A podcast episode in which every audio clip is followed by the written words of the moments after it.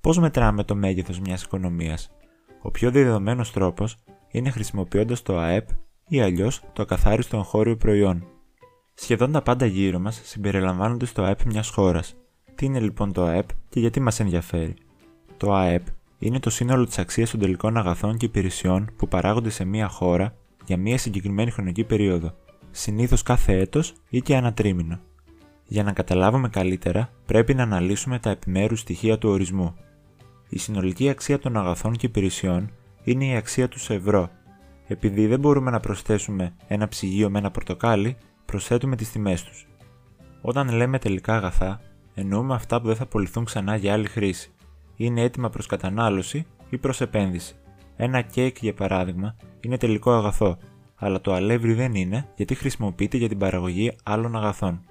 Επίσης, μετράμε τα προϊόντα και τις υπηρεσίες που παράγονται για μία συγκεκριμένη χρονιά. Αν θέλουμε να μετρήσουμε το ΑΕΠ του 2010, δεν θα μετρήσουμε ένα αυτοκίνητο που φτιάχτηκε το 2008. Α δούμε τον ορισμό ακόμη μία φορά. Το ΑΕΠ είναι η συνολική αξία των τελικών αγαθών και υπηρεσιών που παράγονται σε μία χώρα για μία συγκεκριμένη χρονική περίοδο. Έτσι λοιπόν, το ακαθάριστο εγχώριο προϊόν μετράει προϊόντα και υπηρεσίες που έχουν παραχθεί στην ίδια τη χώρα. Αν για παράδειγμα αγοράσουμε ένα κινητό που παράγεται στην Κίνα, αυτό δεν μετριέται στο ΑΕΠ της Ελλάδας, αλλά σε αυτό της Κίνας. Αντίστοιχα, όταν η χώρα μας παράγει φέτα και την εξάγει για παράδειγμα στην Αγγλία, τότε αυτό προστίθεται στο ελληνικό ΑΕΠ.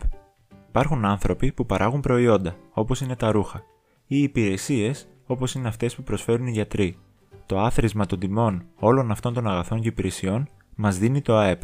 Άρα, αν αγοράσουμε μια φρέσκια τυρόπιτα από ένα φούρνο και πάμε μετά να κουρευτούμε, ουσιαστικά συμβάλλουμε στη διαμόρφωση του ΑΕΠ.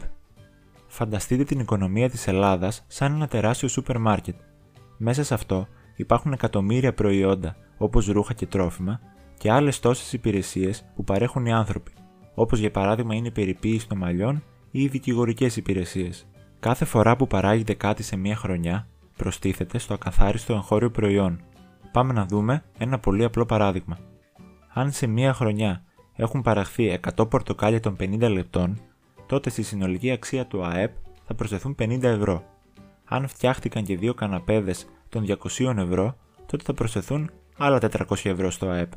Αν έχουν παραχθεί και δύο φωτιστικά των 50 ευρώ, τότε θα προσθεθούν άλλα 100 ευρώ και πάει λέγοντας. Το ΑΕΠ της Ελλάδας σε αυτή την περίπτωση θα είναι ίσο με 550 ευρώ. Όταν αναφερόμαστε στα ΑΕΠ των χωρών, μιλάμε για δισεκατομμύρια ή και τρισεκατομμύρια ευρώ. Υπάρχουν διάφοροι τρόποι να υπολογιστεί το ΑΕΠ μιας χώρας και προφανώς δεν είναι απλή υπόθεση, διότι υπάρχουν αμέτρητα αγαθά και υπηρεσίες.